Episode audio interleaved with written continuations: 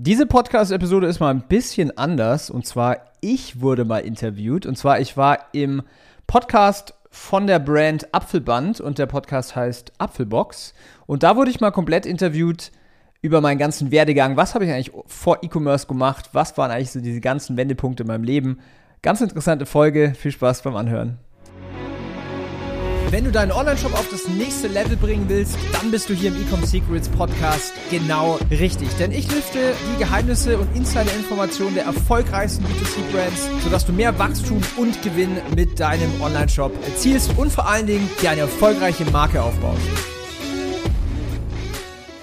Hi, mein Name ist Daniel Bittmann und mit meiner Company Ecom House, da helfen wir Online-Shops und E-Commerce-Brands auf das nächste Level zu kommen. Wir haben allein in den letzten drei Jahren über 400 Millionen Euro in D2C-Umsatz generiert für unsere Kunden und alles, was ich daraus lerne, teile ich mit dir hier in diesem Podcast. Also lass unbedingt ein Abo da, damit du keine Folge mehr verpasst. Herzlich willkommen, Daniel Bittmann. Cool, dass du bei mir im Podcast bist. Ja, vielen Dank, Olli, für die Einladung. Ich freue mich extrem, hier zu sein.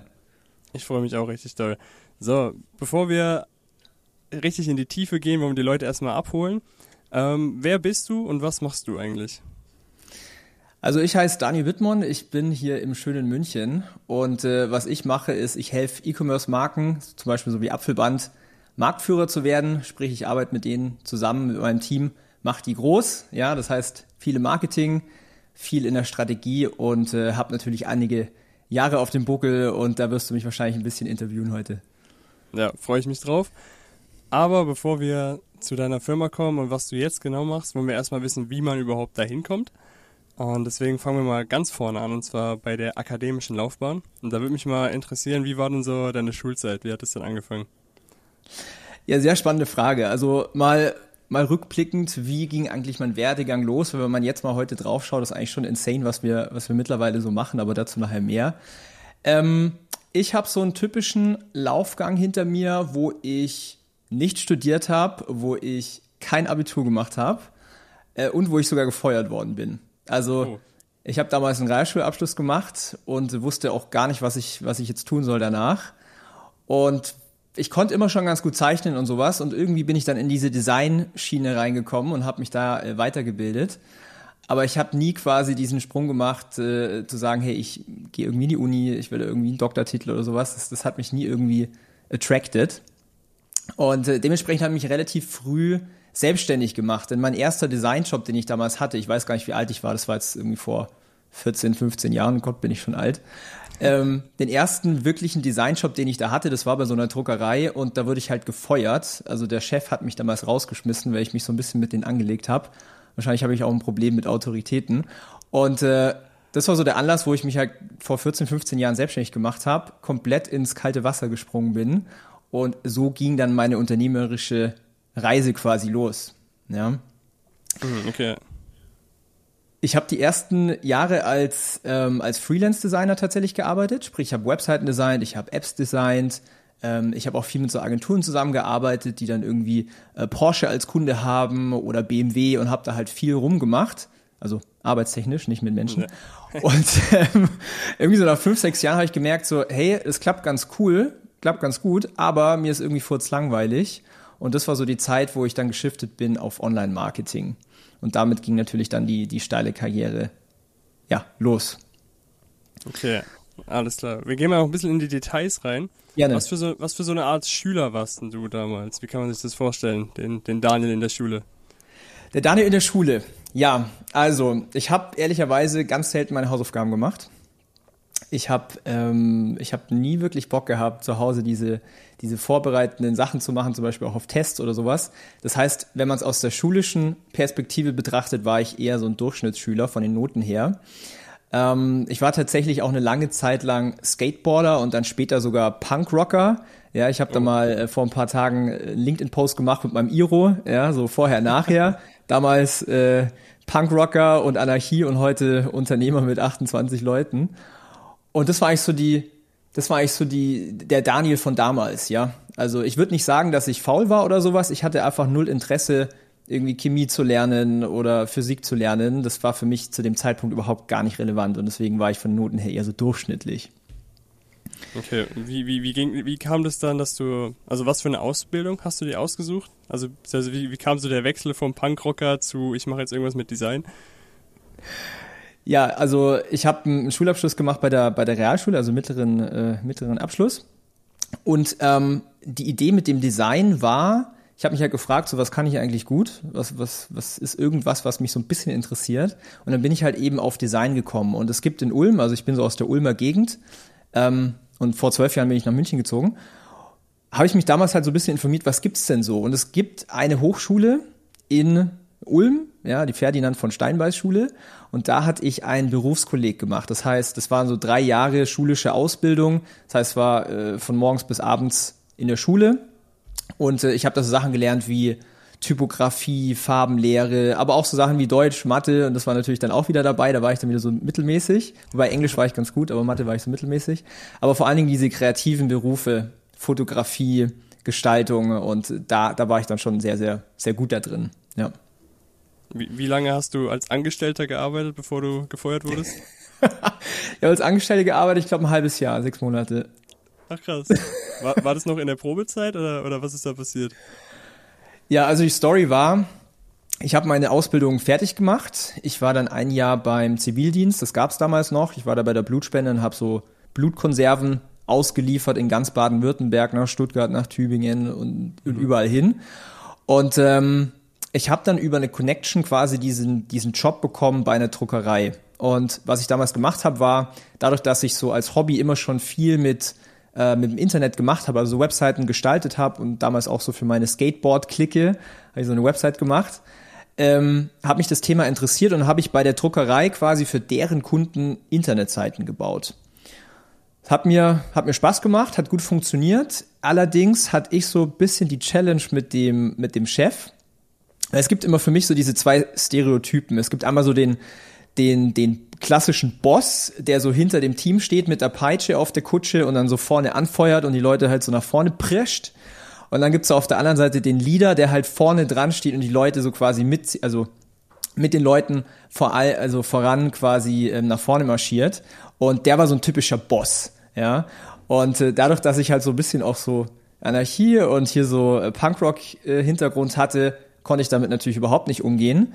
Und es gab dann eine Situation, wo ich mal einen Fehler gemacht habe bei so einem Kunden und der Boss hat damals einen anderen Mitarbeiter halt total geschimpft und dann habe ich gesagt so, hey, kannst du bitte aufhören zu schimpfen, das war mein Fehler.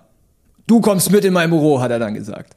Und dann bin ich halt in seinem Büro und dann hat er mich äh, gekündigt. Ich war dann noch in der Probezeit, das heißt, es war halt von jetzt auf gleich, also ich war dann raus.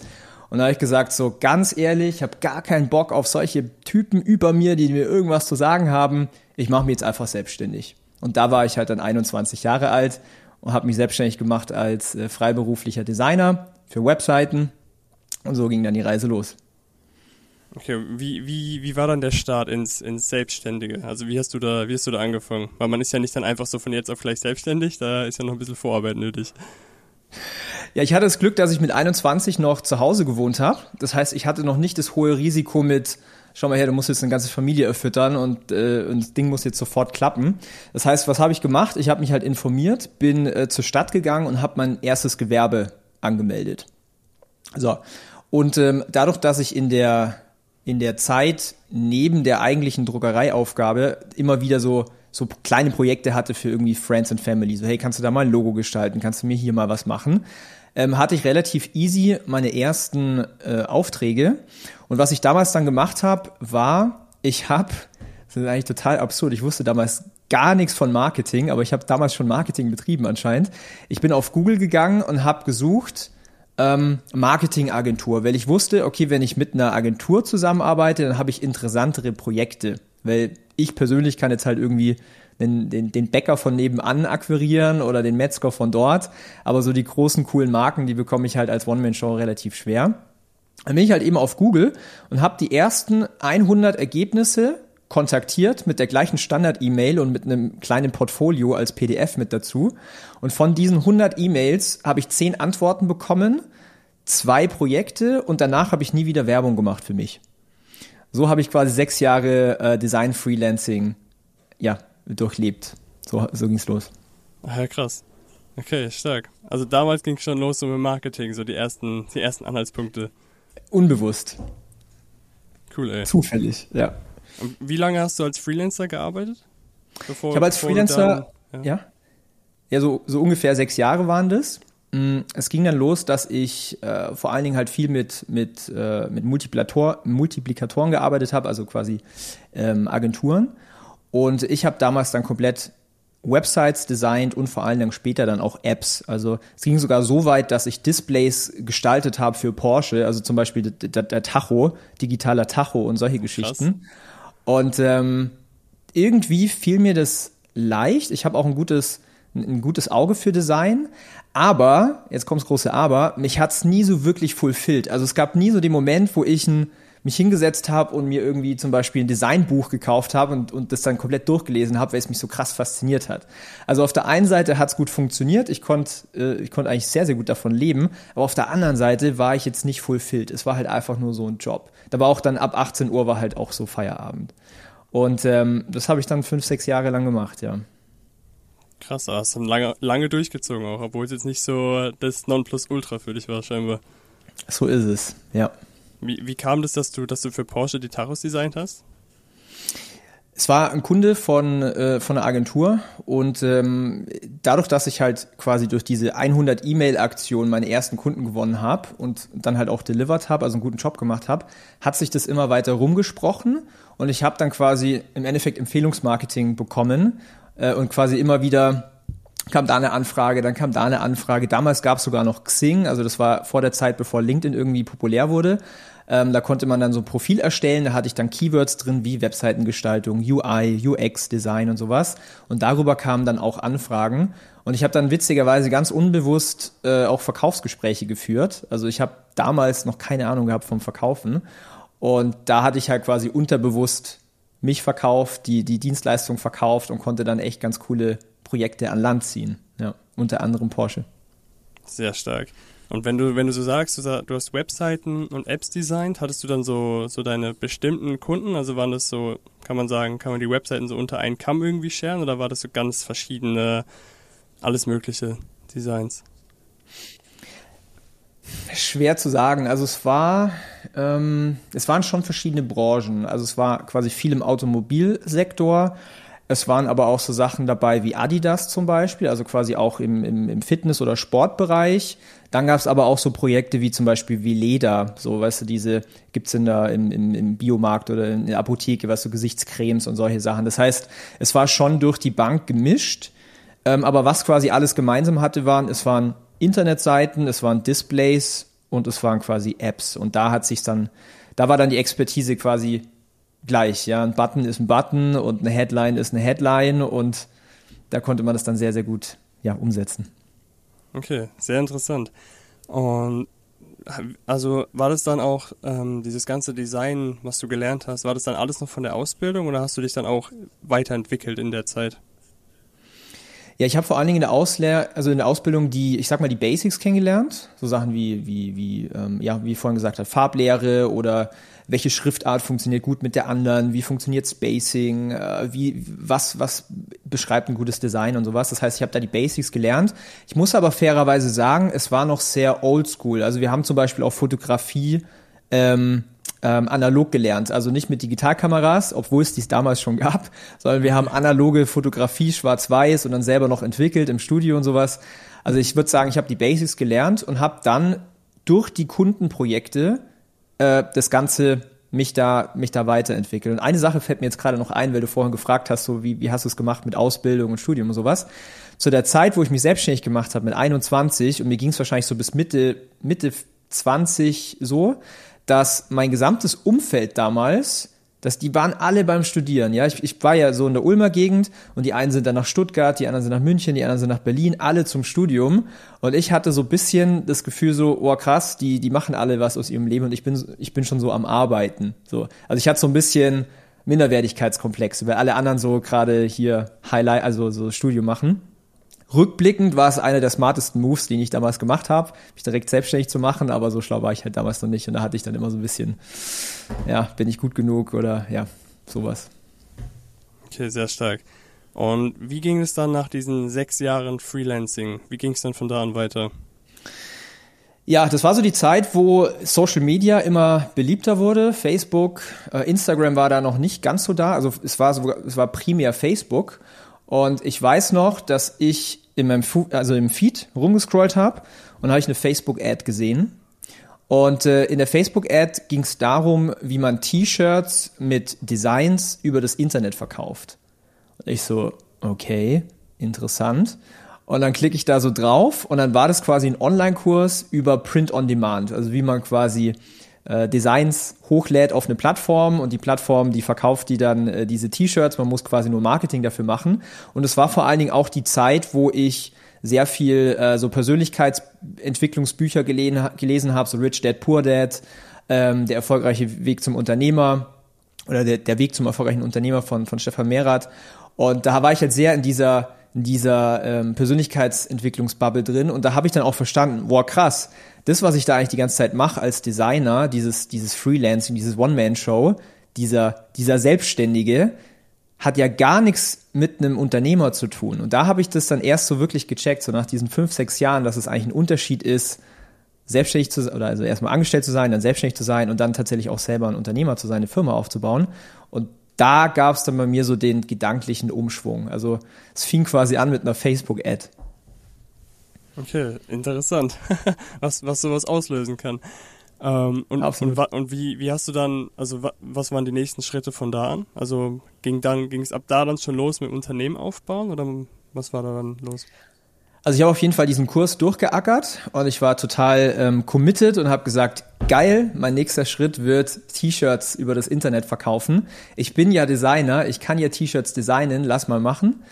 Ähm, ich habe dann Designs gemacht, ich habe kein einziges verkauft, weil ich habe dann schon gemerkt, T-Shirts, Fashion ist grundsätzlich was ganz anderes im Design als irgendwie eine App oder ein Display. Und äh, wollte aber nicht aufgeben. Was ich dann gemacht habe, ist, ich habe mir äh, Designer geholt damals auf Upwork und auf Fiverr. Und die haben mir dann T-Shirt-Designs gemacht. Ich persönlich fand die Grotten hässlich. Ja, das waren jetzt keine T-Shirts, die ich anziehen wollte. Aber diese Zielgruppe, die ich damals angesprochen habe, die hat's gefeiert.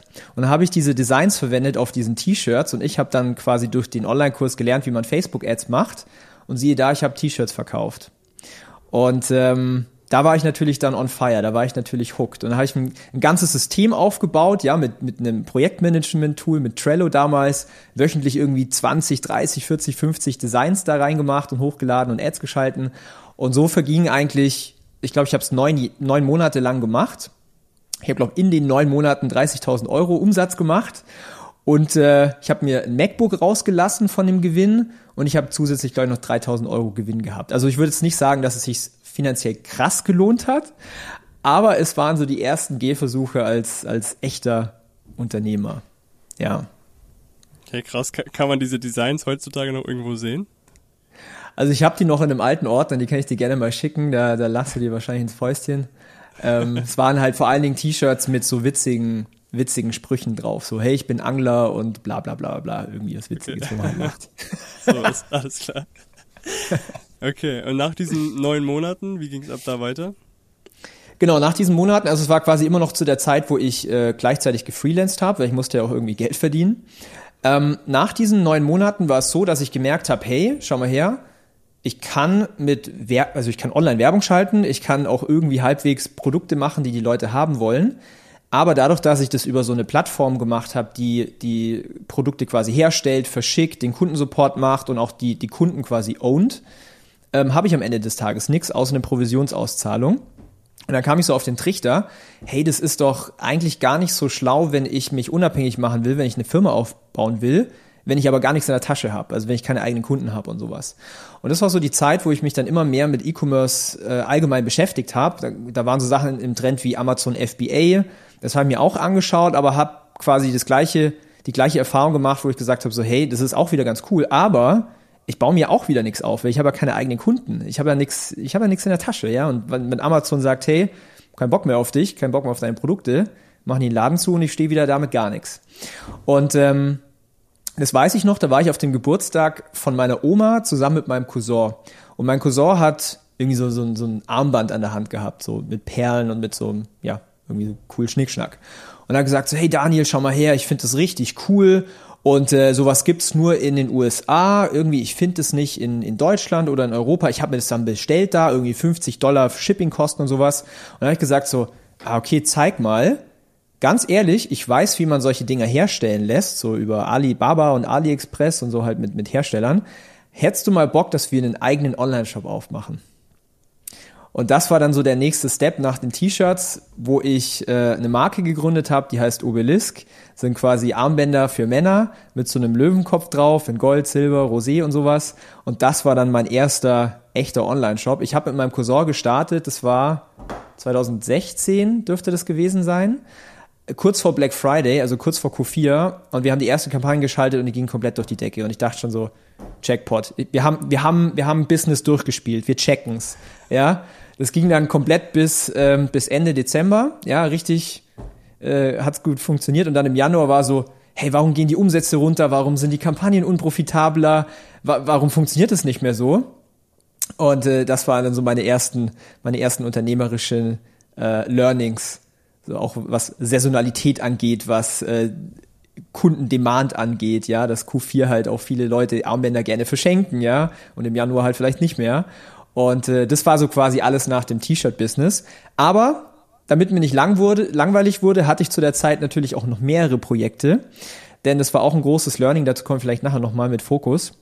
Aber ich hatte zu der Zeit auch ein weiteres Projekt gestartet mit vier anderen Gesellschaftern, also wir waren zu fünft und haben eine Fitness-App gestartet. Also quasi eine, eine App mit Trainingsplan, mit Ernährungsplan, so ein bisschen in die Calisthenics-Richtung, äh, also quasi mhm. mit eigenem Körpergewicht und sowas. Und da war mein Fokus quasi dann, also das mit den T-Shirts habe ich gestoppt, Online-Shop und äh, also diese App und dann noch ein bisschen ähm, Design, also ein bisschen Freelancing noch. Das war so diese Dreierkonstellation, die ich damals gemacht habe. Ja.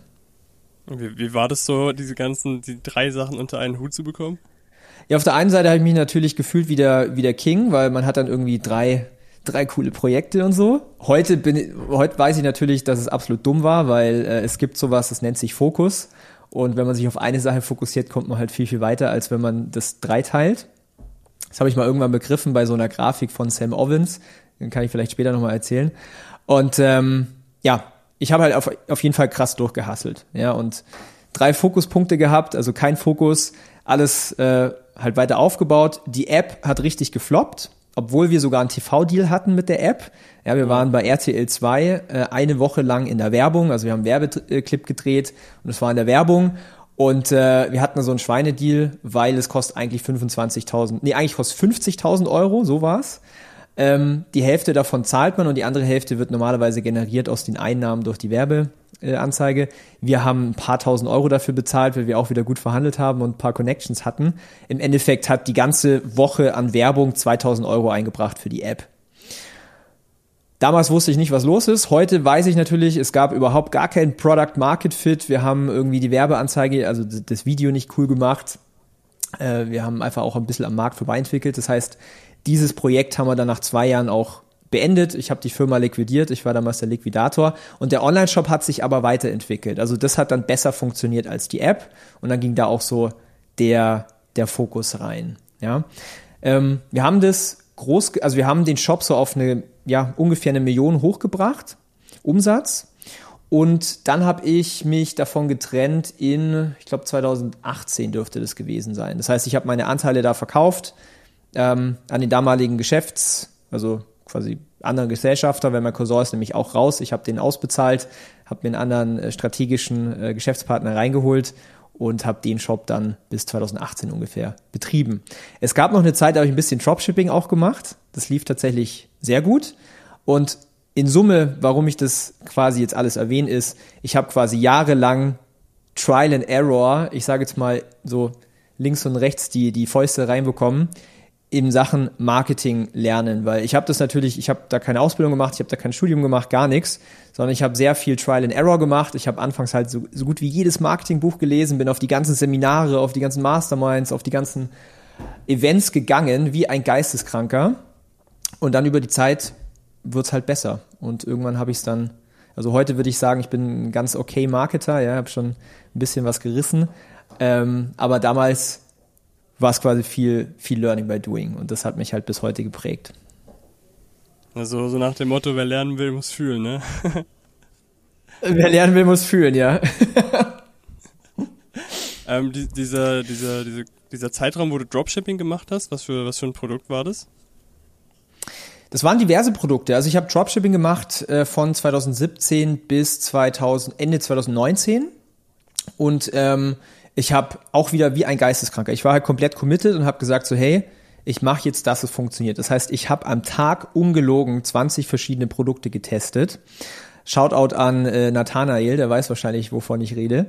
Ähm, ich habe halt wie ein geisteskranker Produkte getestet, den ganzen Tag ähm, Ads gelauncht. Ich bin auch einer, ich ich stopp dann alles. Also das war auch komplett die Zeit, wo ich dann äh, gesagt habe, hey, ich mache da jetzt vollen Fokus drauf auf dieses Dropshipping. Und es hat tatsächlich auch ziemlich gut funktioniert. Ja, ich habe dann auch so sechsstellige Monatsumsätze gefahren und sowas. Und die Winning Products von damals, das waren, lass mal kurz überlegen. Es war einmal so ein so ein Aufsatz für einen Staubsauger, wo du in jede kleine Ritze reinkommst, ja, beim Auto und, und hinterm Sofa und sowas. Ein anderes Winning Product war ähm, so eine Spielzeugdrohne, die richtig abging. Das war so Anfang 2018. Das war, ey, das war so krass.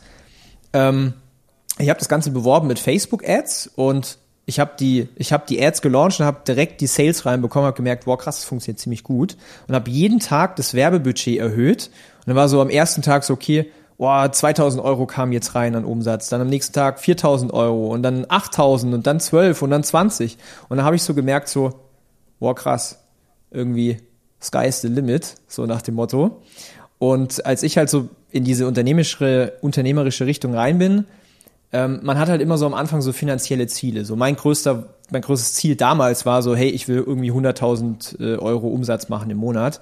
Und ich habe halt sieben Tage die Woche, 24 Stunden am Tag dafür gehasselt.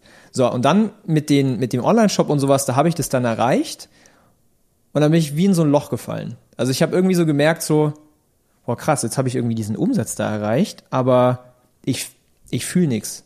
So, ich bin irgendwie nicht, nicht glücklicher, aber hä, sollte ich jetzt nicht irgendwie zehnmal glücklicher sein? Das ist doch, was jeder so sagt, so hey, erreich das und das und das und du bist so der King. Und da habe ich so das erste Mal gemerkt, boah krass, das finanzielle, wenn das der Fokus ist oder wenn, wenn, wenn das erreicht ist, das heißt nicht automatisch, dass mich happy macht. Und das war, ich würde sagen, das war ein großer Wendepunkt in meinem Leben, so in meiner unternehmerischen Laufbahn. Ja, krass. Ja. Auf, und, und auf was hast du dann deinen Fokus gesetzt? Also ich bin erstmal ein Loch gefallen und habe alles in Frage gestellt. So, was habe ich, wofür habe ich die letzten Jahre meinen Arsch aufgerissen? So, warum habe ich das alles gemacht? Ich dachte, ich bin dann glücklich. Ich habe Leben durchgespielt. Ich habe alles erreicht, was ich immer geträumt habe, so nach dem Motto. Aber irgendwie kam, also es hat sich nicht richtig angefühlt. Und ähm, was ich konkret gemacht habe, ist, ich bin zu einem Freund von mir gegangen. Der ist, der ist so Coach, ja, der hilft so anderen Leuten, sich selbstständig zu machen. Und ich habe ihm die Story erzählt und er hat gesagt, Daniel, wir gehen jetzt mal auf einen Spaziergang. Ich so, okay, alles klar. Dann sind wir durch einen englischen Garten gelaufen in München und er hat nur Fragen gestellt. Er hat die ganze Zeit nur Fragen gestellt und am Ende kam raus, was mich eigentlich happy macht, ist, anderen Leuten helfen. So, einfach anderen Leuten Mehrwert bieten, anderen Leuten was zu helfen. Und dann sagten, dann waren wir da fertig und dachte mir so, okay, keine Ahnung, coole Erkenntnis, aber was mache ich denn jetzt? Ja. Und was ich dann gemacht habe, und das war halt quasi auch der große Wendepunkt bei mir so im Leben, ich habe eine, äh, eine Facebook-Gruppe damals gegründet, das war so the next big thing auf Facebook, geschlossene Facebook-Gruppen, ja heute ist ja nicht mehr so, aber damals war das halt der Shit. Und ich habe quasi diese ganze Journey, die ich gehabt habe, die Jahre davor, habe ich geteilt in der Facebook-Gruppe. Also ich habe immer so kleine Videos aufgenommen, ähm, wie man Kampagnen auf Facebook schaltet, wie man Produkte entwickelt, wie man äh, Werbe, also wie man Werbeanzeige schreibt und sowas. Und diese Gruppe, die ist immer größer geworden. Ich hatte dann, glaube ich, zum Peak irgendwie 700 Leute drin. Und dann habe ich gemerkt, wow, krass, das Feedback, was da zurückkommt, so diese Dankbarkeit, das macht mich glücklich. Und das war auch die Geburtsstunde, wo ich gesagt habe, hey, ich mache jetzt einen Podcast. Und damals gab es noch gar nicht so viel Podcasts. Ich habe dann äh, den Podcast gelauncht, der hieß damals Ecom Puzzle, weil in meinem Kopf war immer so, ein E-Commerce-Geschäft sind ganz viele unterschiedliche Puzzleteile. Ja? Du brauchst Produkt, du brauchst Ads, du brauchst Kundensupport, du brauchst einen Shop und so weiter. Und dann hieß es halt Ecom Puzzle. Und ähm, so hat sich das dann über, über die Zeit entwickelt. Das heißt, ich würde dann von einem Zuhörer mal eingeladen nach München in so einen, also in München in, zu so einem Stammtisch, ja, waren irgendwie 50 Leute da. Und da durfte ich eine Präsentation geben über Facebook Ads, ja, wie ich so eine Kampagne skaliert habe. Und ich bin, viele glauben mir das ja nicht, ja, ich mache ja den ganzen Tag Videos und so, aber ich bin von Natur aus introvertiert und das war krass. Also die haben gesagt so, hey, du sprichst vor 50 Leuten und ich so, wow, krass, mein Herz rutscht gerade in die Hose. Ich glaube, ich mache das nicht. So, trau mich das nicht, ja. Und da habe ich natürlich mit mir gerungen und habe dann so das Mindset entwickelt, hey, wenn ich vor was Schiss habe, dann muss ich's machen, weil danach ist es dann immer, also gehen ganz viele Türen auf. Und das habe ich mit diesem Event verstanden. Ich bin dann dahin, zitternd, ja, so, vor 50 Leuten gesprochen war halt voll in meinem Element, habe genau gezeigt, wie man hier so Kampagne äh, schaltet. Und die Leute im Publikum, die haben die ganze Zeit Notizen gemacht, danach halt applaudiert und dann kamen die her und haben gesagt so, hey Dani, boah, so cool und danke, dass du mir so hilfst und viel cooler als in dem Online-Kurs und darf ich dir noch ein paar Fragen stellen und bla. Und ich bin halt aufgegangen wie King Käse. Und dann hat mich einer angesprochen hat gesagt, hey Daniel, ich bin CMO bei einer, bei einer Company, wir machen 50 Millionen im Jahr, wir machen das vor allen Dingen auf Amazon, unsere Facebook-Ads laufen nicht so richtig. Willst du mal bei uns im Office vorbeikommen und da mal reinschauen? Und das war mein erster Beratungskunde. Und da habe ich dann auch nochmal gecheckt, boah krass, mit diesem ganzen Wissen, was ich jetzt die letzten Jahre aufgebaut habe, kann ich, kann ich einen Unterschied machen bei anderen. Und das macht mich tatsächlich ultra happy. Und ähm, ja, den Podcast gibt's bis heute. Ich habe, glaube ich, 300 irgendwas Episoden mittlerweile. Jede Woche zwei neue Episoden. Äh, der heißt nicht mehr Ecom Puzzle, der heißt jetzt Ecom Secrets. Und daraus kam sehr, sehr viel. Also wir haben sehr viele Anfragen bekommen. Ich habe daraus eine Beratungsfirma aufgebaut. Ich habe eine, eine, eine Agentur daraus aufgebaut. Äh, ich habe jetzt 28 Leute im Team. Ähm, wir überweisen an Meta 5, 6, 7 Millionen Euro pro Monat für unsere Kunden. Also deswegen Meta liebt uns auch. Ja, wir sind immer regelmäßig bei denen, arbeiten eng mit denen zusammen und das quasi alles nur aus, ja, aus dieser einen Facebook-Ad, die ich damals gesehen habe. Ist eigentlich krass. Ja, in, den letzten paar Worten hing gerade ganz kurz äh, die Verbindung. Aber ich glaube, ich habe alles verstanden. Okay, cool. Also hast du quasi über den Podcast, hast du dann jetzt dein, deine weitere Firma und sowas auch aufbauen können? Genau, der Podcast, der hat mir sehr, sehr viele, ähm, ja, ich sag mal, einfach Anfragen und Kunden beschert. Wie kam das dazu? Ich mache halt meine Episoden immer so, dass ich Mehrwert biete. Also ich mache quasi die Episoden so, dass die Leute was mitnehmen, dass sie was lernen. Ähm, dadurch merken die auch, oh, schau mal, der, der Daniel, der hat ein bisschen was an Ahnung, der ist, also du baust dir quasi einen Expertenstatus auf. Und dadurch, dass ich halt am Ende von so einer Episode ab und zu frage, so, hey, ähm, und wenn du jetzt mit deinen Facebook-Ads dir schwer tust, dann kannst du dich einfach mal bei mir melden, telefonieren wir mal eine Stunde, ich helfe dir da und dann, wenn du Bock hast, mit uns zusammenarbeiten, können wir drüber sprechen. Und das hat dafür gesorgt, dass wir locker wahrscheinlich über 3000 Anfragen bekommen haben, nur aus dem Podcast selber. Und es sind halt Leute, wenn ich dann mit dem im Gespräch bin, die sagen so, hey Dani, ich höre deinen Podcast seit zwölf Monaten, du hast mir so krass weitergeholfen, ich will jetzt mit dir zusammenarbeiten. So. Und da habe ich dann die Power eigentlich auch verstanden von Content. Und ähm, ich meine, heute, also wir, wir sind jetzt quasi mit Mitte 2023, jetzt hier Ende August. Heute weiß ich natürlich die Power von Content. Das heißt, äh, ich mache jetzt halt Content nicht nur im Podcast, sondern auch auf YouTube, auf, auf LinkedIn, auf Instagram, auf TikTok, im, im Webinar. Ich habe ein Buch geschrieben, äh, also quasi jegliche Art von Content, weil ich halt weiß, das hilft den Leuten. Ähm, ich positioniere mich als Experte und ich gewinne dadurch Kunden. Und das hat, das hat literally mein Leben verändert.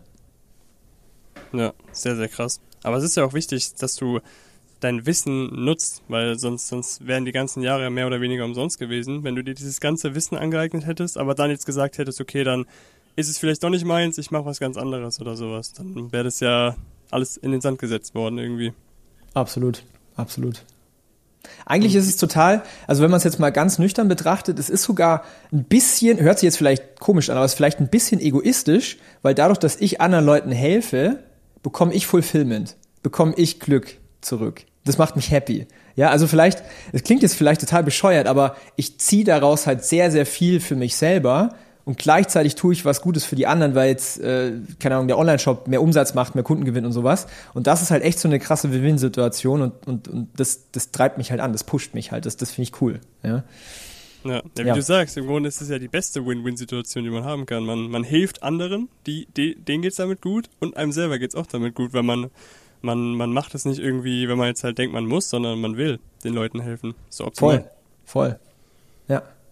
Und wann, wann in dem Ganzen hat sich dann äh, Ecom House gegründet?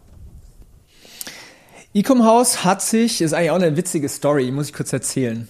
Ähm, also ich, hab, ich hatte ja aus dem Podcast, habe ich mir erstmal eine Beratungsfirma aufgebaut. Also ich wollte erstmal nur Coaching und Beratung machen. Ja, ich wollte ich wollte äh, quasi das anderen beibringen, anderen zeigen. Das war an, dann Anfang 2020 wollte ich auf ein Marketing-Event gehen, auf so eine Mastermind von Deepish Mandalia, ist so ein internationaler Marketer. Von dem durfte ich sehr viel lernen, auch ein Mentor von mir. Und der hat ein Event gemacht, eine Mastermind in Italien. So, jetzt war das Problem, es kam 2020 irgendwann so eine Pandemie auf und das Event wurde quasi abgesagt. Es bestand aber immer noch die Facebook-Gruppe zu dem Event. Und da hat sich halt so jeder vorgestellt und habe ich so gesagt, ja, ich bin Daniel, ich mache das und das, komme aus München. Und dann wurde ich angeschrieben von irgendeinem so Italiener, so ein Emanuele. Und äh, der hat mich dann angeschrieben und hat gesagt so, hey, ähm, auf Englisch, hast du Bock irgendwie, dass wir mal essen gehen? Ich wohne auch in München, können gerne ein bisschen über Facebook-Ads erzählen. So, und ich so, ja klar, safe, lass machen. Dann sind wir zum Burgeressen gegangen und wir haben fünf Stunden literally über Facebook-Ads abgenördet. Weil wir haben da so den, den gemeinsamen Nenner gefunden, ja. Und ähm, ich dachte so, was ist jetzt? Äh, krass, äh, ein Seelenverwandter oder was ist denn jetzt los? Und dann haben wir natürlich ein Folgetreffen ausgemacht und dann haben wir quasi über ein halbes Jahr uns regelmäßig getroffen. Äh, Ich wurde dann auch mit meiner Freundin mal zu denen nach Hause eingeladen. Da gab es dann irgendwie so, so eine zwei Liter Karaffe an Aperol Spritz. Also wurde dann auch immer ganz gut gefeiert. Und irgendwann, so nach ein paar Monaten, habe ich den Emanuele mal gefragt, so, hey Emanuele, was willst du in deinem Leben machen? Was willst du mal machen in deinem Leben, ja? Weil der war damals äh, CMO bei einem, bei einem Münchner Startup, also hat die auch ganz groß gemacht mit Facebook Ads. Und ich habe ihn gefragt, so, hey, was willst du mal machen in deinem Leben? Und er so, mit italienischem Akzent, Fa- Facebook Ads, I wanna, I wanna run Facebook Ads, I wanna scale E-Commerce. Und ähm, dann habe ich halt so gemerkt, so hey, wir haben, wir haben so die gleiche, die gleiche Vision, ja, wir wollen beide E-Commerce, wir wollen beide Facebook Ads, Marketing, wir wollen Brands groß machen. Und dann habe ich gesagt, so hey, ich habe eine ganz, ganz wilde Idee. Ich nehme jetzt mal, ich habe da diese eine Beratungskundin, ähm, wo man jetzt eigentlich so den nächsten Schritt gehen muss. Ja, man muss eigentlich, eigentlich muss ich die Ads für sie schalten, dass sie weiterkommt, weil sie ist jetzt an den, an den Punkt dahin gekommen, aber das, was ich ihr beigebracht habe in einem halben Jahr, das ersetzt nicht eine Erfahrung, die ich gemacht habe in irgendwie sechs Jahren oder sowas. Dann habe ich gemerkt, so, wow, krass, ich, ich, wir müssen irgendwie die Ads für die machen. Dann habe ich einen Emanuele gefragt, so, hey, spannende Idee, ich gebe dir den Ad-Account, du schaltest die Ads und dann gucken wir, was passiert. So, 1. Juli 2020 haben wir das gestartet. Ende Juli hat sie ihren Umsatz verdoppelt. Und ich so, okay, krass. Nächster Monat haben wir das gleiche gemacht, Umsatz auch nochmal weiter gesteigert. Dann habe ich gesagt, so, hoa, wir sind eine ganz gute Kombi und technisch funktioniert es auch ganz gut. Lass es mal nochmal probieren. Habe ich einen zweiten Beratungskunden in quasi in ein Done for You Paket reingeholt. Auch gut funktioniert. Dann dritten. Und dann habe ich gemerkt, so, wow, krass. Erstens ist da ein Demand da, weil es schon, also Marketing ist nicht ganz so easy. Und die Erfahrung, die wir halt beide auch gesammelt haben über die Jahre, die kann man jetzt auch einfach nicht so mit einem Handschnippen irgendjemand anderem beibringen. Das heißt, da ist wirklich Demand da und viele haben auch nicht die, die nötige Zeit oder die, die, die, die Ressourcen oder auch Mitarbeiter oder sowas. Das heißt, der, ja, wir haben einfach herausgefunden, okay, das ist, was die E-Commerce-Brands haben wollen. Und das Zweite, und das ist noch viel wichtiger, ich habe mit Emanuele einen Partner gefunden, mit dem es richtig gut funktioniert, weil diese ganzen anderen Projekte, die ich davor hatte, das war immer mit den Geschäftspartnern nicht ganz so einfach. Der eine hat eine ganz andere Vorstellung, der eine will das, der andere will das. Und mit Emanuele haben wir wie so ein, so ein Power-Duo äh, gefunden. Ich, so der Kreative, vor allen Dingen auch so mit diesem Design-Hintergrund, dieses kreative Denken, dieses, dieses Marketing, dieses Verkaufen und der, der Emanuele, dieses ganze technische, analytisch, also ähm, äh, analytische, der hat, ein, äh, der hat studiert und zwar Ingenieur, also quasi das, das Technische, das andere. Und diese Kombination ist halt im Marketing grenzgenial, weil du brauchst halt schon diese Kreativität für deine Anzeigen. Du brauchst aber auch das Rationale, die, die, die, die Zahlen für das Kampagnenschalten, für Zahlen lesen und zu verstehen, hey, was funktioniert, was funktioniert nicht. Und das haben wir halt gemerkt und da haben wir gesagt, fuck yes, lass uns das machen. Und das, das war so die Geburtsstunde von Ecom House. Ja. Finde ich mega interessant, weil ihr hattet jetzt nicht, sage ich mal, so ein Produkt, wo ihr wusstet, die Leute, die müssen das haben, so, sondern ihr habt euch ja eher so, so vorsichtig mal rangetastet, einfach mal geguckt, so, ja. wir probieren es einfach mal und schauen, schauen, was passiert. Total cool. Ja, und wir haben uns am Anfang auch krass ausgesprochen, weil ähm, das haben wir dann später auch als Core Value, äh, da kommen wir später vielleicht auch nochmal dazu.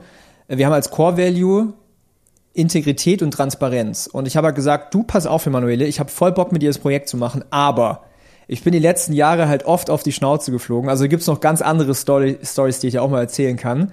Aber ich habe sehr viel schlechte Erfahrungen gemacht. Mich haben Leute abgezogen, Geschäftspartner und so weiter. Ich habe da keinen Bock drauf. Ich will, dass wir zu jedem Zeitpunkt 100% transparent und ehrlich sind. Und wir haben uns ausgesprochen, es war ein Telefonat über drei Stunden. Und dann haben wir gesagt, komm, wir machen das. Und wir haben halt das damals über meine eigene Firma gestartet. Also ich habe eine Holding-Firma, haben wir das über die Holding gemacht und wir haben dann erst später, also es war Januar 21, haben wir dann die, die Ecom House GmbH ausgegründet.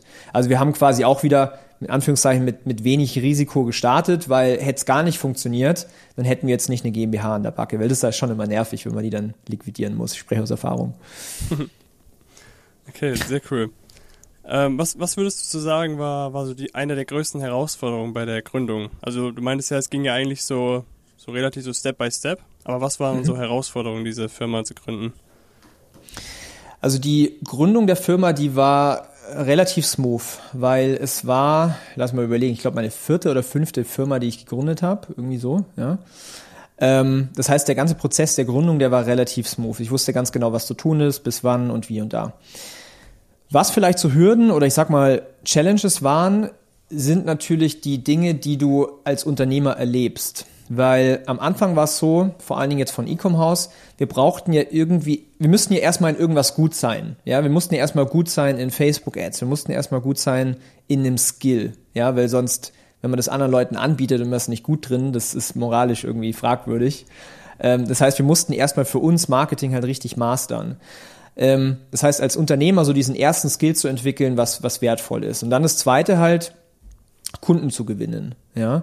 Ähm, ich hatte den großen Vorteil, dass ich halt über die, ich sag mal, zweieinhalb Jahre, wo ich den Podcast gemacht habe, wo ich die Facebook-Gruppe gemacht habe, wo ich halt einfach Mehrwert gestiftet habe, dass dieses, dieses, dieser Trust, dieses Vertrauen in, in mich als Person halt schon da war und es uns dadurch natürlich relativ einfach fiel, die ersten Kunden zu gewinnen.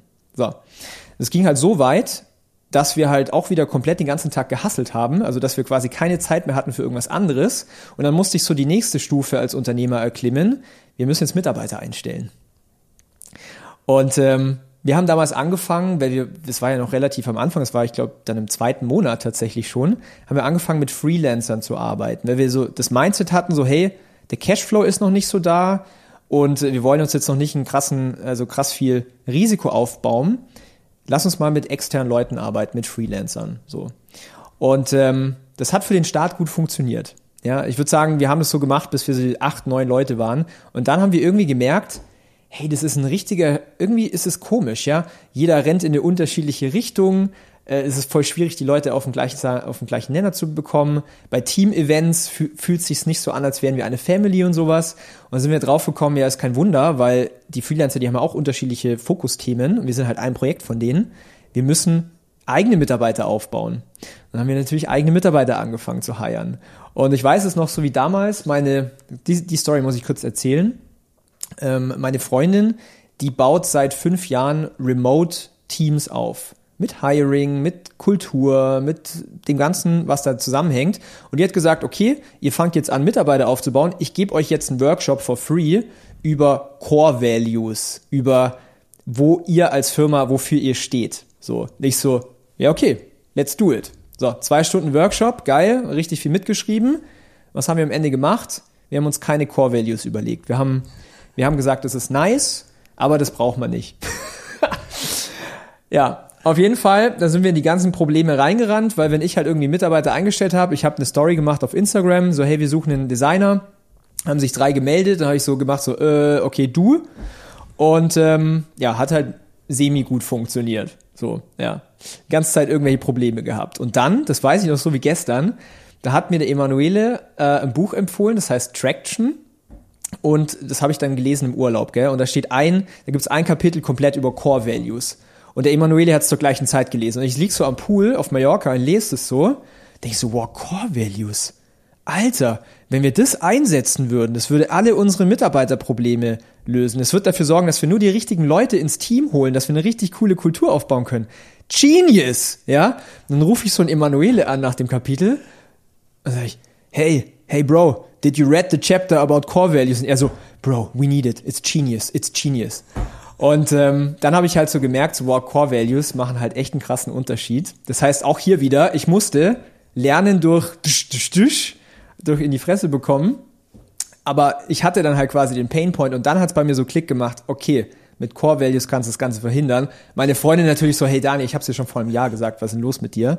Aber ich glaube manchmal, und das, das sehe ich so krass als Unternehmer, die, die, der, das Timing für die Information, der muss halt auch stimmen. Und wenn ne, ne, die richtige Information zum falschen Zeitpunkt kommt, kann es auch nicht funktionieren. Und das hat sich so oft bewahrheitet in meinem Leben. Ja. Aber long story short, ja, was gab es sonst für Hürden? Ich meine, wenn, wenn man wächst als Unternehmer, als Firma, ähm, wir haben dann irgendwann gemerkt, so ab 15, 16, 17 Leuten wird schwierig, alle zu koordinieren. Dann haben wir äh, lernen dürfen, okay, jetzt müssen wir Manager einführen, wir haben Prozesse eingeführt, Standardisierungen. Ähm, also man wächst halt, man erklimmt so Stufe für Stufe für Stufe. Das heißt, wenn man seine ganzen Challenges äh, gelöst hat, um dann auf das nächste Level zu kommen, dann kommen wieder ganz andere Challenges. Und deswegen, also was ist die größte Hürde? Es, die ganze Zeit gibt es eine Hürde, aber ich sehe halt so eine Hürde ist für mich, ich, also ich, ich verwende zum Beispiel auch nicht das, äh, das, das, ähm, das Wort Problem. Also für mich gibt es keine Probleme, sondern für mich gibt es immer nur, nur Chancen. Ja. Mhm. Und äh, wenn man, wenn man das Mindset hat, dann, dann kommt man halt super weit im, nicht nur im beruflichen Leben, aber auch im privaten Leben, weil viel zu viele Menschen fokussieren sich immer auf das Schlechte, auf das Negative, aufs Problem. Oh, wir haben ein Problem, wir kommen nicht weiter. Und äh, wir haben halt, also ich habe es ganz stark in mir, der Emanuel auch, und wir haben das auch im Team so beigebracht. Problem ist nicht ein Problem, sondern es ist halt eine, eine, eine Chance, draus äh, zu wachsen, Dinge besser zu machen und das ganze Ding zu lösen. Und am Ende, also es gab bis jetzt noch kein Problem, was wir nicht lösen konnten in der Firma. Also ja. ja, wenn man das Mindset hat, dann ist es super stark auf jeden Fall. Das ist sehr, sehr gut. Wie habt ihr dann, als ihr erkannt habt, dass Core Values genau das ist, was ihr braucht, wie habt ihr die dann definiert? Wir haben einen Workshop gemacht. also wir haben erstmal einen Workshop gemacht. Ähm, es war dann auch wieder so ein bisschen im Ping-Pong mit meiner Freundin, weil sie ist da halt die absolute Expertin drin. Shoutout an äh, Kaylee, falls es anhört. Ähm, ich habe, by the way, in unserem Podcast eine ganze Episode mit ihr über das Thema Core Values. Also vielleicht kannst du das irgendwie verlinken oder so, falls interessant. Ja, machen wir. Ähm, was haben wir gemacht? Wir haben gebrainstormt und äh, wir haben reflektiert, was zeichnet den Emanuele und mich aus? Also was haben wir gemeinsam? was zeichnet ähm, unser Team aus und was sind eigentlich auch so die, die Werte, für was wir stehen wollen. Wir haben dann fünf Stück definiert. Ähm, eins ist zum Beispiel Wachstum oder auf Englisch Growth. Warum Wachstum? Ich habe für mich persönlich damals vor 14 Jahren angefangen, so mit dieser ganzen Selbstständigkeit unternehmerischen Reise, um zu wachsen, um neue Dinge zu lernen, um besser zu werden, um das Maximale rauszuholen in, in der Tätigkeit, die man so macht. Ja? Und ähm, das Gleiche ist halt auch beim Emanuele der Fall. Warum kommen die Kunden zu uns? Kunden kommen zu uns, weil die wollen wachsen. Ja, die wollen mehr Kunden gewinnen, die wollen mehr Wachstum, die wollen Marktführer werden, ja, die wollen groß werden. Ähm, dann haben wir festgestellt, warum kommen denn unsere Teammitglieder zu uns? Ja, die wollen neu, die wollen eine neue Challenge, die wollen auch wieder neue Skills lernen, die wollen sich verbessern, die wollen wachsen. Dann haben wir gemerkt, okay, Wachstum muss eins der Core Values sein.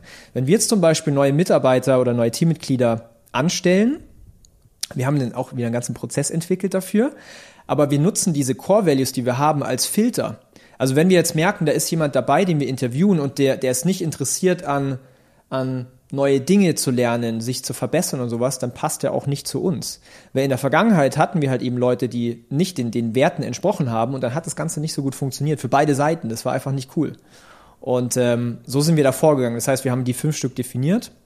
Ein anderes ist zum Beispiel auch ähm, Exzellenz. Ja, das ist, vielleicht geht's nur mir so, aber ich bin so, ich habe so eine intrinsische Motivation und ich merke das so krass, diese, diese Unterschied von Design zu Marketing. Design war für mich immer so, ja, okay, das ist, das ist cool, ich bin da ganz gut, aber das passt schon. Ich will jetzt da nicht irgendwie der, der, der, der nächste äh, krasse Designer werden. Im Marketing ist es so, ich will zu den fucking Top 0,1% gehören auf der ganzen Welt im Marketing. Das heißt, ich will diesen, ich will so lang an mir arbeiten. Ich will, also ich glaube, man, man, man muss, ich weiß auch nicht, ob man den, den Moment irgendwann erreicht, dass man sagt, okay, man, man, man möchte jetzt nicht mehr weiterlernen, sondern dieses konstante Weiterentwickeln, dieses konstante Lernen, dieses auf einen Excellent-Status zu kommen, das pusht mich extrem und deswegen mache ich das Ganze. Und ich habe halt keinen Bock auf so, auf so Mittelmäßigkeit. Ja, und so, dafür stehen wir halt auch als Firma, weil es gibt so viele, es gibt über 20.000 Agencies, die irgendwas mit Facebook-Ads machen, hat, hat uns Meta verraten. Es gibt zu viele Agenturen da draußen oder irgendwelche Dienstleister, die Marketing was machen, die so einen Mittelmäßigkeitsanspruch haben, die so wie ich damals im Design waren, so ja, wir machen jetzt mal Marketing, aber muss halt so halbwegs funktionieren. Und wir haben halt gemerkt, das sind nicht wir. Da haben wir überhaupt keinen Bock drauf, weil sonst müssen wir es erst gar nicht machen. Es gibt viel zu viel mittelmäßige Menschen oder mittelmäßige, wie sagt man denn, Dienstleister. Ja, ich finde es auch nicht fair Kunden gegenüber, weil ich finde, wenn man wenn man mit mit einem Kunden zusammenarbeitet, wie zum Beispiel wir bei Ecom House mit mit E-Commerce Brands, dann ist es allein schon der Fakt, dass man nicht das Beste gibt, absolut unfair den anderen gegenüber, weil die baden das ja dann aus, wenn man Mittelmäßigkeit abliefert oder sowas. Und ähm, deswegen haben wir gesagt, okay, Exzellenz ist auch so ein Core Value, wo wir auch darauf achten, wieder im Hiring. Hey, äh, was, wenn wir unsere Fragen stellen, was sagt denn die Person? Ähm, müssen wir die da, können wir die weiterlassen oder halt eben nicht? Und andere Sachen sind zum Beispiel auch so Zusammenarbeit. Ja, ich glaube, ähm, alleine kommt man nur bis einen gewissen Punkt. Wenn man zusammenarbeitet, kommt man endlos. Ja. ja. Oder ähm, Eigenverantwortung, das ist vielleicht auch ganz interessant. Wir sind ja zu 100% remote. Ja. Wir haben 28 Teammitglieder in ganz Deutschland verteilt. Ähm, da spalten sich auch die Meinungen, ob sowas gut oder schlecht ist. Ich kann nur sagen, wenn man es richtig macht, kann es gut funktionieren. Da brauche ich natürlich auch Menschen, die die sich selber motivieren, ja, die, die auch so intrinsisch motiviert sind, wo ich jetzt nicht hergehen muss und irgendwie Time-Tracking machen muss oder sowas, weil die dann, wenn sie zu Hause sitzen, nicht arbeiten können, weil sie sonst irgendwie, äh, keine Ahnung, Wäsche waschen oder sowas. Das heißt, wir brauchen natürlich da auch Leute, die committed sind und die, die, die eigenverantwortlich arbeiten können. Und äh, so nutzen wir halt quasi diese, diese Core Values, ja. Ja, es ist ja auch eine ne, Eigenverantwortung und Commitment. Das ist ja auch eine, die ihr definiert habt als Core Value bei euch. Mhm. Haben wir dir extra hier aufgeschrieben. ähm, und noch Integrität und Transparenz. Genau, das ist auch so das Ding. Ich persönlich, ich glaube an Karma. Und ich habe vorhin auch so die Story erzählt mit Emanuele, wo ich gesagt habe, hey, wir müssen, also so, das ist Phase, ja, ich bin in der Vergangenheit auf die Schnauze gefallen mit Menschen, mit Businesspartnern. Ähm, und ich glaube halt, also ich bin, ich würde von mir behaupten, ich bin sehr moralisch korrekt. Ja, wenn ich was sage, dann, dann stehe ich dazu. Oder wenn, ähm, ich, wie gesagt, ich glaube an Karma und es gibt dieses Sprichwort wie, ich weiß nicht genau, wie es geht, wenn man das, was man in den, in den Wald hier rein, reinschreit, so kommt es auch wieder raus, irgendwie so, ja. ja. Ähm, und ich finde halt, dass dieses, dieses, diese Integrität, dieses, ähm, man sagt A und man macht A, dass dass es ein weit bringt im Leben und dass es einfach korrekt ist. Ja, ich bin so, ich bin für diese Korrektness. Und es gibt halt leider auch im Marketing viel zu viel schwarze Schafe, die halt dann quasi Sachen versprechen und ganz tolle Claims machen und sowas, aber die Dinge halt niemals einhalten. Und ich habe die Erfahrung gemacht, also ich habe viele, ich habe viele Menschen auch, also im, im Business-Kontext, viele kommen und gehen sehen, weil am Anfang halt ganz viel overpromised wird und am Ende halt nichts delivered wird. Und deswegen glaube ich halt so an Karma. Und wenn man halt wenn man, wenn man Schlechtes tut, kommt Schlechtes zurück und wenn man Gutes tut, kommt Gutes zurück.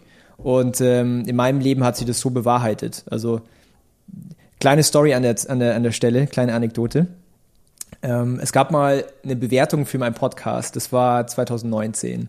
Und da war, eine, da war ein Kommentar, also so eine Bewertung unter dem Apple Podcast, da stand so, hey, ähm, man merkt schon, der Typ hat Wissen, aber ähm, der, der, der hält so ein bisschen was hinterm Berg. So, der, der will irgendwie nicht alles rausgeben. Vielleicht will er uns was verkaufen.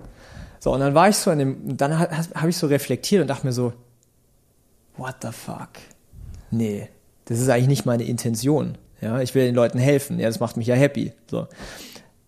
Das war der Grund, also diese, diese Bewertung war der Grund, wo ich gesagt habe, im Podcast, in meinem Content, ich hau einfach alles raus. Ich, ich hau, also ich helfe den Leuten zum Maximum und seit ich das gemacht habe, hat sich mein Business verhundertfacht. Also ab dem Zeitpunkt kam das Positive, was ich rausgegeben habe, hundertfach zurück. Und da habe ich es dann wirklich so erst gecheckt, so ähm, was Karma eigentlich so macht. Ja, und deswegen habe ich gesagt, okay, das ist auch ein Core Value. Sehr, sehr und Ehrlichkeit, deswegen Transparenz. Ja. ja. Das ist auf jeden Fall sehr wichtig, definitiv. Also Core Values, wir sehen mega wichtig. Ich fasse nochmal kurz zusammen. Wachstum, Integrität und Transparenz, Eigenverantwortung und Commitment, Exzellenz und Zusammenarbeit. Das sind eure Core Values. Genau. Was mich jetzt noch interessieren würde, ihr sagt ja, oder deine Firma steht ja dafür, dass ihr so diese, diese Komplettlösung habt, was das angeht. Ähm, wie, wie würdest du definieren, was jetzt genau Ecom House machen kann? Vielleicht auch so mit, im Beispiel mit Apfelband mal. Das ist eine echt gute, spannende Frage und das ist auch was, wo wir permanent auch reflektieren, weil ich glaube an glasklare Positionierungen. Ähm, erstmal, wie hat sich das entwickelt? Also erstmal, was machen wir alles? Wir machen primär Facebook-Ads, also wir schalten die Kampagnen, ähm, wir machen Werbung, also Copies, Creatives, die Strategie dazu, das Media Buying, das Skalieren und so weiter. Wir haben über die Jahre gemerkt, dass wenn eine E-Commerce-Marke richtig erfolgreich werden will, es auch andere Channels benötigt, wie zum Beispiel E-Mail-Marketing oder wie zum Beispiel Google-Werbung oder wie zum Beispiel Influencer-Marketing.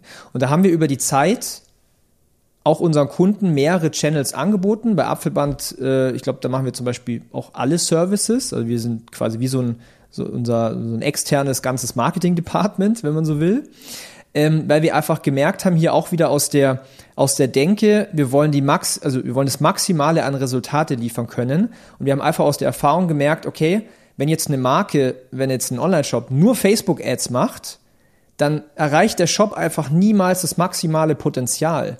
Ja, weil zum Beispiel, wenn man, wenn man, wenn man jetzt nur Facebook-Ads macht, aber kein E-Mail-Marketing, dann lässt man so viel potenzielle Kunden auf der Straße liegen, ja? Oder wenn man jetzt kein Influencer-Marketing macht, dann baut man viel weniger Vertrauen in die Marke auf, als was man eigentlich machen könnte, weil Influencer ja das Vertrauen ihrer Follower haben, was auf die Marke dann abstrahlt.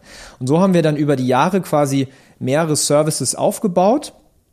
Ähm, kann aber auch manchmal zu einer Challenge führen. Also wir haben halt einfach die Erfahrung gemacht, es braucht jede Brand, aber es hat natürlich auch wieder eine Challenge bei uns, weil wir haben dann, also in einem Projekt arbeiten dann halt irgendwie 10, 12 Leute teilweise. Und ähm, das Ganze auch wieder zu koordinieren und sowas, das hat halt manchmal eine Challenge. Deswegen sind wir hier auch immer am Reflektieren, wie können wir uns klarer positionieren und so weiter. Ähm, aber ja, das machen wir so bei Apfelband. Ich weiß nicht, ob ich äh, Resultate raushauen darf oder kann. Auf jeden Fall ist Apfelband gut gewachsen in den letzten zwei Jahren, wo wir zusammenarbeiten. Und äh, ja, der, der Nathanael, der teilt ja immer wieder mal auf LinkedIn, der ist ja da ganz aktiv. genau, in einer der letzten Folgen, dieses Update mit Nathanael, das müsste glaube ich auch schon draußen sein, ähm, da hat er auch ein paar Zahlen mal rausgehauen. Da sieht man auch einfach, was möglich ist, wenn man, wenn man sich, wenn man dafür offen ist. Ich weiß noch, als ich die Nathanael 2021 müsste es gewesen sein, im, im August oder sowas, im Verkaufsgespräch hatte, hat er gesagt, da, also da habt ihr, äh, hat Apfelband nur Google Ads gemacht zu dem Zeitpunkt. Und da hat der Nathanael zu mir gesagt, zu Daniel, äh, ja, ich finde Facebook Ads, der Kanal, das ist nur gut für Branding. Das ist jetzt nicht unbedingt der, der Wachstumschannel, der ist nur für Branding. Und dann in mir war es so, okay, Challenge accepted, Bro. Und dann, ich glaube, ich glaube, zwei, zwei Monate später an Black Friday oder zweieinhalb Monate später an Black Friday, ähm, als wir da an einem Tag so ganz viele Verkäufe gemacht haben, ich glaube, ab dem Moment hat er dann fully understand, also fully verstanden, warum Facebook Ads eins der krassesten Channels ist für Facebook, also für Apfelband. Und äh, ich glaube, du weißt, wovon ich spreche, weil du hast ja auch viel im Lager immer hier äh, Pakete ja. gepackt und was.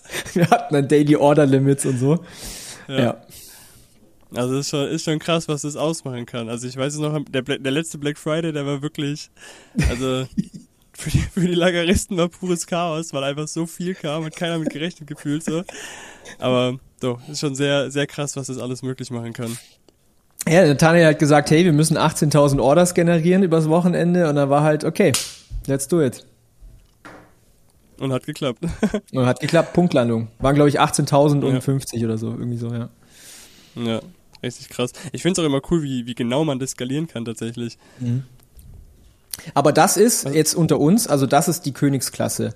Und ähm, bei solchen Peak Times, wo jetzt äh, zum Beispiel Q4, wo wir an einem Tag halt so richtig massiv viel Adspend rauspushen, ähm, da ist auch sehr, sehr stark mein Businesspartner und ich involviert. Also wir haben die ersten zwei Black Fridays zum Beispiel nur er und ich gemacht, obwohl wir Media Buyer im Team hatten, weil da kommt auch wieder die Erfahrung rein.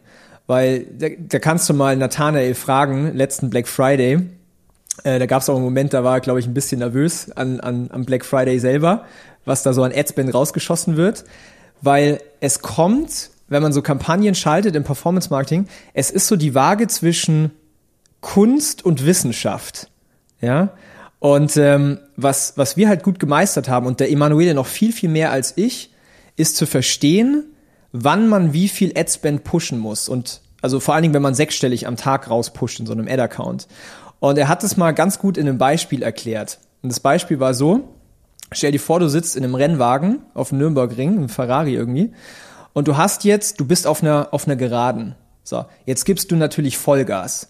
Wenn man das jetzt übersetzt auf einen Online-Shop, dann sind es die Zeiten, wo ganz viele Sales reinkommen, wo jetzt vielleicht abends die Leute zu Hause sitzen, wo die jetzt eh shoppen, da Vollgas geben. So, wenn jetzt aber eine Kurve kommt, dann geht man runter vom Gas, bremst vielleicht ein bisschen bis zur nächsten Gerade. Und das Gleiche haben wir halt im, mit, mit unseren Werbeausgaben. Das heißt, wenn wir merken, okay, zum Beispiel mittags um ähm, 14 Uhr sind alle Leute zurück aus der Mittagspause, die müssen jetzt wieder arbeiten, der Demand geht runter, dann fahren wir auch den Adspend runter. Und da kommt so, so dieses, diese Erfahrung halt rein, dieses Fingerspitzengefühl. Und das macht halt dann den Unterschied, ob man, wenn ich 150k an dem Tag profitabel oder unprofitabel rausschießt. Und das haben wir halt ganz gut gemeistert, ja. Und dann, dann kann man auch so Punktlandungen machen. Ist aber, wie gesagt, also es ist einfach aus der Erfahrung. Ja, Knowledge is key. Sagt man immer so ja. schön. Und der Vergleich ja. ist auch richtig gut mit dem Rennwagen, kann man sich richtig gut vorstellen. Schon, ja. Mhm. Äh, was würdest du sagen, wenn du so auf Ecom House, die, die Geschichte von Ecom House bisher zurückguckst, was waren so die Meilensteine, also so die großen Meilensteine in der Geschichte bei euch? Also die großen Meilensteine, ich glaube, einer der persönlich größten Meilensteine für Emanuele und mich war, dass ähm, Meta uns zum Businesspartner gemacht hat. Weil das, also ich habe vorhin schon mal gesagt, es gibt 20.000 Agencies im Dachbereich und ähm, es gibt so ein Partnerprogramm, da kommen nur die besten 50 rein. Und das war so, das war wie so gefühlt so ein Ritterschlag, weil wir beide halt schon seit Jahren Facebook-Ads machen und dann quasi von Meta halt persönlich eingeladen zu werden und halt quasi offiziell ein Partner zu sein, das war schon so ein krasser Meilenstein, muss ich sagen.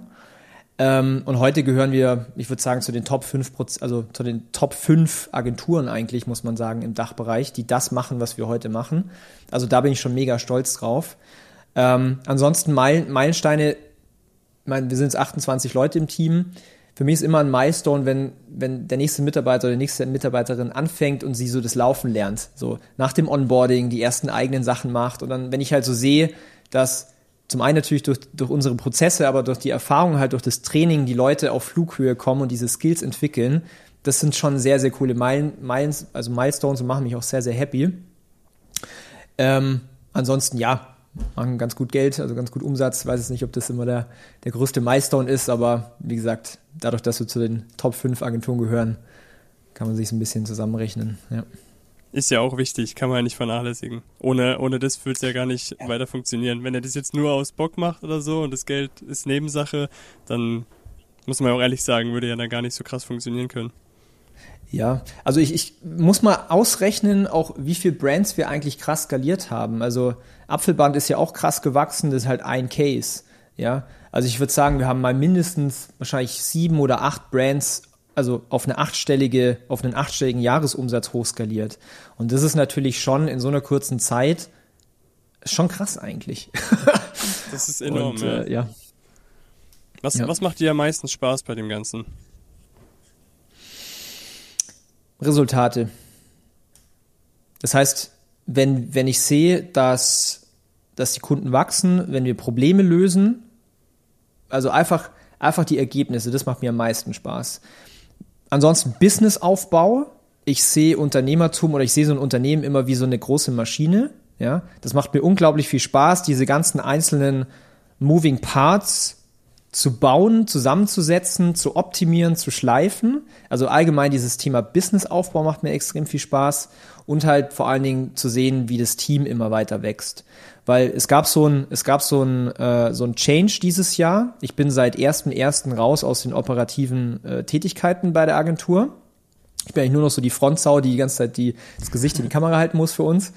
Ähm, aber wir haben halt seitdem Manager und im Endeffekt, ich habe halt quasi drei Manager, die zu mir reporten und ich report zu denen. Und dadurch gab es natürlich bei mir auch wieder einen großen Shift von viel operativen Doing zu einer ganz anderen Sache auf einmal, ja. Und äh, das ist natürlich auch ein cooler, also es macht mir auch sehr viel Spaß zu sehen, die Manager werden besser, die lernen, die kommen, die wachsen über sich hinaus, äh, die machen cooles Leadership und sowas. Also das macht schon sehr viel Spaß. Glaube ich dir. Klingt doch sehr cool. Wofür bist du dankbar? Ich bin dankbar, ich würde sagen, für den Support der Menschen, die ich so um mich habe, also privat, aber auch im äh, Business. Also jetzt mal im Business-Kontext, unser ganzes Team, über die Jahre echt coole Leute ähm, reingeholt, eine coole Kultur aufgebaut, wir machen da immer zweimal im Jahr so ein Team-Retreat. Dieses Jahr waren wir auf Teneriffa eine ganze Woche in so einer fetten Villa mit Whale-Watching und Team-Events und sowas. Das macht schon richtig viel Spaß. Also solche Leute dann im Umfeld zu haben, die gleich ticken wie du, die auch Bock haben. Ähm, aber auch so auf privater Ebene auch so diesen, diesen Support zu bekommen. Also ich habe ich hab in meinem privaten Umfeld wirklich, ich kann meine engen Freunde wirklich an der Hand abzählen, wahrscheinlich an drei Fingern sogar. Ähm, und dadurch ist es natürlich, also Leute zu haben im Umfeld, die so krass hinter mir stehen und sagen so, hey, du gehst einen richtig guten Weg, du machst das Richtige. Dafür bin ich sehr, sehr viel dank, also sehr dankbar. Weil ich hatte auch schon mal Situationen, da war das anders. Ja, da haben mir Leute nicht das Beste gewünscht oder haben Leute gesagt, zum Beispiel auch meine Ex, gesagt so, Daniel, du arbeitest zu viel. So, hey, lass mal abends lieber Netflix schauen oder sowas. Du arbeitest zu viel. Das war halt zum Beispiel auch die Zeit, wo ich halt 24-7 gearbeitet habe, zwei Jahre am Stück, weil ich es halt einfach wollte. Ich wollte ich wollte es einfach. Und ähm, der O-Ton jetzt mit meiner Freundin ist zum Beispiel, hey Dani, ich bin so stolz, was du alles erreichst. Wenn du heute ein bisschen länger arbeiten musst, mach's bitte. Gar kein Problem. So. Und das, dafür bin ich schon sehr dankbar, dass so mein Umfeld mir das eigentlich erlaubt, dass ich so meine, meine Passion ausleben kann und. Richtig schön. Sehr cool. Und bevor wir zur letzten Frage kommen, wir könnten noch über so viel mehr reden, aber wir haben schon eine richtig gute Stunde, eine richtig gute Stunde haben wir schon. Ähm, mal ein Aufruf an die Zuhörer, wenn euch irgendein Thema noch mehr interessiert, gerne einfach mal Feedback geben, Kommentare schreiben und dann kann man vielleicht sogar noch mal eine Folge irgendwann machen. Aber die letzte Frage, die mich noch interessiert, was sind so die Ziele für die Zukunft? Ziele für die Zukunft. Also erstmal Ecom-Haus als Marktführer machen. Ja, und unter den Top 5 zu sein, das reicht mir nicht. Wir wollen dominieren, wir wollen die Besten sein. Das ist was, äh, was die Firma betrifft. Exzellenz, ganz genau. Ähm, was kommt danach? ich spiele tatsächlich immer mal wieder, also mich juckt's in den Fingern, immer mal wieder auch eine eigene Brand zu starten. Ähm, der Anspruch ist aber nicht die nächste Skincare-Brand zu sein oder die nächste Accessoire-Brand oder die nächste Fashion-Brand. Das heißt, wir haben so intern die Fühler angefangen auszu, ähm, wie sagt man, auszustoßen, zu gucken, wo sind noch echte Blue Oceans? Also wo sind vielleicht noch Kategorien, die noch gar nicht online gebracht worden sind? Wo gibt's vielleicht Produkte, die offline seit Jahrzehnten gekauft werden, aber noch nie online so?